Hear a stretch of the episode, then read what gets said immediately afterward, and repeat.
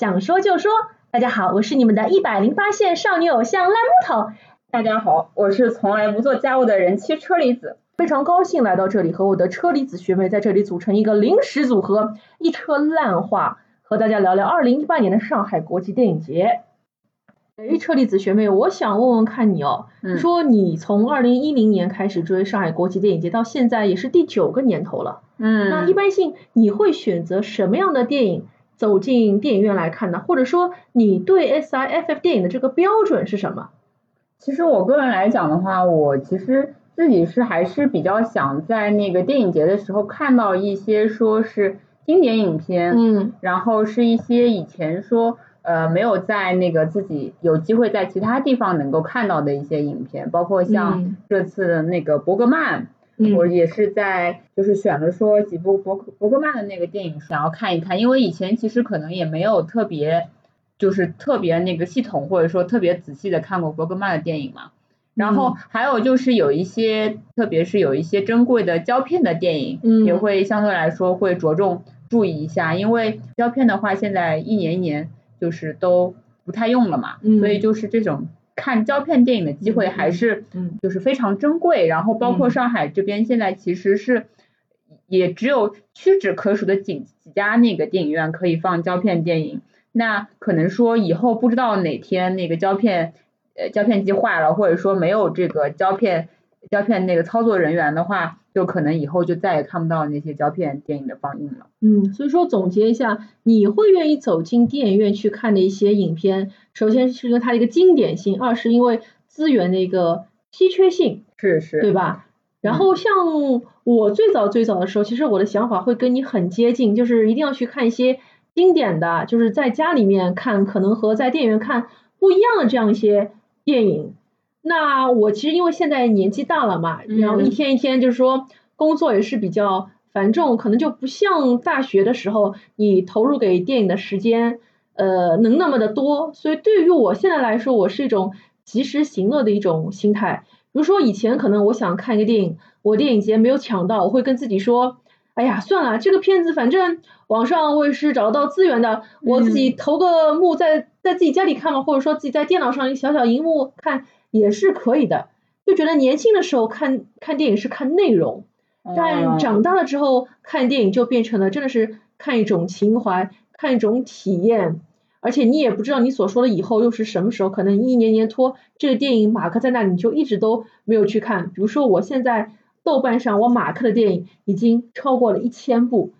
而事实上我看过的电影也就不到两千部，所以说会觉得自己有时候很对不起这些电影。所以会觉得现在不管说它是一个比较稀缺的资源，还说是经典的，或者说是一个啊声音效果很好，一定要在影院看的这样一个电影，我都会选择去尝试，因为电影这个东西会让我觉得看一部少一部，因为时间真的是太珍贵太珍贵了。嗯，那我想问一下，就是你今年的话抢到了目前抢到了哪些比较好的电影，或者说你觉得？一定要去看一下电影呢。嗯，今年的话，其实我的第一部电影是伯格曼的《假面》。嗯，对，因为这部片子其实在很多年前已经在电影节上映过，但当时因为没有机会去看，所以我个人会觉得有很多人会说电影节好像老是炒冷饭啊。伯格曼以前都做过呀。对，包括嗯，伍迪·艾伦的很多片子也是做过嘛。然后包括说像这次的英国啊女性文学电影。嗯。其实很多对很多片子都是去年他们可能以别的单元的形式出现过，那我觉得你完全没有必要会觉得，哎，策展人是不是不走心啊、不诚恳啊，或者炒冷饭？我反而会觉得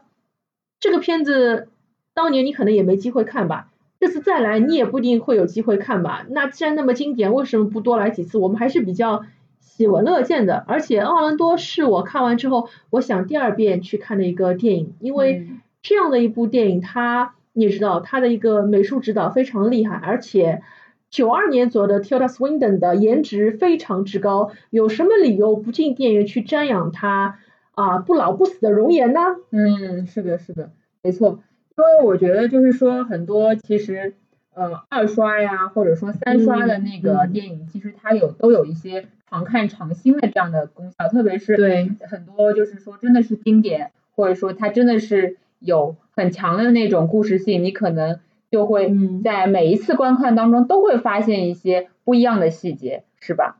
对，没错啊。就比如说，其实说回到那个片单来讲的话，还有一些什么可以推荐一下吗？对，然后比如说今年还买了一个叫做《书园纽约公共图书馆》啊，它是一部非常非常长的一部纪录片。其实当时我在买的时候，因为也是没有注意啊，后来发现原来这部片子的票价要一百二十块。那这么长吗？对，对，它有大概两个半小时那么长。因为这个导演他本身还是非常有名的，这个导演他曾经拍过非常多非常多以这种。艺术方面、人文方面的一些公共空间为主题的一些纪录片，那个导演的名字是叫做这个啊弗雷德里克怀斯曼，他之前还拍过伦敦的国家美术馆。嗯，对，我觉得如果说这部片子来电影节公映公映，我也会选择买票去看，因为我们对吧？就又说到那句名言了，电影啊可以拉长人的三倍人生。是的，是的。对，因为我们其实工作越来越忙，你会有你的家庭、你的事业，你可能没有办法去到世界上很多地方去体验当地的一些生活。那我因为比较巧，就是前年秋天去纽约的时候，我也正好是去了纽约公共图书馆，是花了半天的时间在里面，是真的是有看书。嗯。所以会觉得我很希望再回到那个场景，回忆起当年在纽约流浪啊，包括坐在。图书馆的草地上，在那里啃面包的一些辛酸往事，啊，也是甜蜜的往事啊，就会觉得可以跟着电影重新去故地重游，我觉得这是非常非常有意思的一件事情。嗯嗯，是的，这么你说来，确实，如果说那个这位导演他的伦敦美术馆的那个呃系列能够放的话，我觉得我也是愿意去再去看一下，嗯，这部电影的，嗯，对，没错。然后那我想。讲一下，就是我这次的那个片单的话，主要，呃，有有一部电影，还是就是说，可能是呃不太，可能你不会不太会关注到，就有一部电影叫做《生活秀》，不知道有没有那个知道过这部电影？呃，其实《生活秀》的话，当年就是在上海国际电影节上拿了影后奖。对，没错。而且这件事情其实当时是扯出很大的一个风波，我记得当时应该是第一次有中国。女演员在上海国际电影节拿了影后，当时是有一个重庆商报的一个记者就问到陶虹说：“哦，你你作为一个中国人，你居然拿了影后，你你怎么想？”然后当时就会有媒体觉得我们中国人为什么不能拿影后？你这样想，你是不是会贬低中国电影？所以当时是很大的一件事情，所以很多人会。会觉得哎，为什么国人不支持国人啊？等等等等等等。所以这部片子对我来说印象很深，就是因为这个事件。确实也是，就是呃，跟你说的，就是有这个想法，就是说那个陶虹，大陶虹，她就是通过上海电影节，然后通过这部电影的那个得了最佳女主角嘛。然后我也觉得是对我可能个人是一个呃，是也是一种纪念嘛，因为我可能。我查了一下这部片子，它差不多是零二年得的那个奖，嗯，然后那可能是我记忆当中最早对上海电影节的一个印象，就是我可能是一三呃在零三年的时候，它会有一个女主最佳女主角给给最佳男主角颁奖的一个环节，还是怎样的这样的一个在电视上，我依稀记得应该是在电视上面对。听到了说这个。这部电影是获得了说最佳影片跟最佳的那个女主角，所以我觉得这可能是我最早对上海电影节的一个印象，就是这部电影相关的这样的一个印象，所以我觉得这次可以去看一看这部电影，说到底是怎么样的一部电影，然后作为一个纪念吧。对，而且它是来自于一个新的单元，是叫做“光影四十年”。嗯，其实刚开始我们在知道有这个“光影四十年”这个单元的时候，我是起一个非常质疑的一个心态的。因为当我点到这个 list 一看，觉得看到了很多是些我小时候看过的电影，比如说潘虹演的这个古风，包括像我们小时候看过的这个主旋律电影啊，叫什么？叫生死抉择，嗯，包括一系列一系列这样子，觉得太伪光正的一些电影，会觉得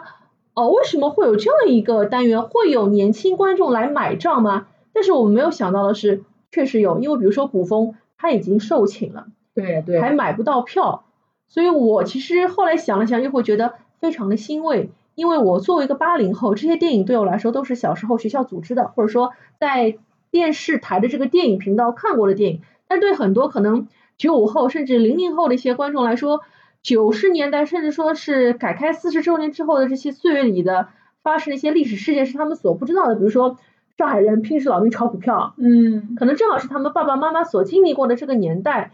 嗯，就比如说我上个礼拜去看的这个超时空同居，所以说它也是还原了上海九十年代的一些弄堂里的一些风貌。但我觉得那毕竟是一种模仿。如果说你真正的想去了解那个年代的话，你还是应该去看那个年代，以那个年代为背景，真实拍摄的一些故事，我觉得会对现在的一些年轻观众来说会非常的有意义。可能这些电影你小时候去看的时候，你不会想象它会成为。新的一种经典，但事实上过了十几二十年，它真的就成为了一个可能说生活上的一种纪录片，嗯，真的是这样。对，其实我可能就是跟你那个小时候的那个成长轨迹啊，或者说各个经历方面还不太一样，因为我小时候可能没有这么多的意识，或者说没有这么多的机会去真的说接触到很多那些呃上海或者说一些中国的那些老片嘛。所以我可能就是你说的，经常在电视台看到的一些古风啊，或者说是那个大李、老李与小李啊，都没有完全没有看过。所以这次其实也挺期待那个大李、老李小李这部片子嘛，因为听说好像他有一个新的沪语配音的一个版本。对对对，而且他还请到的是当红的流量明星呢，请到了像上海籍这个郑恺和唐嫣。但是我觉得，像我们这代八零后，其实上海话已经说的不咋地了。对，没错，像我就更更不咋地了。是，所以让我们拭目以待了。哎，不是我拭目以待，是你拭目以待，因为我根本就拭目以待，我根本就没有买到票，所以我很想知道他们在里面的沪语说的怎么样。嗯，那。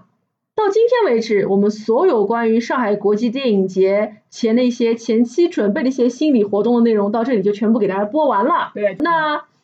开幕之后又会发生一些什么样新的故事？遇到什么样新的人呢？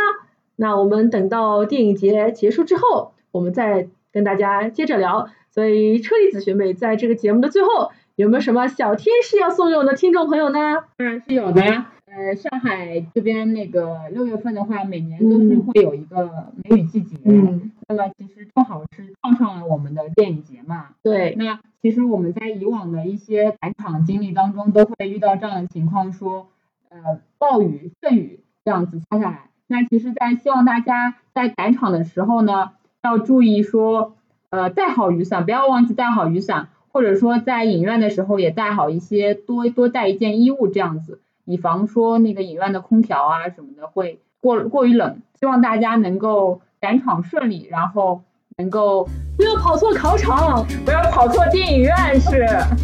好的，那就这样吧，我们等到节后再见，节后再聊，节后再。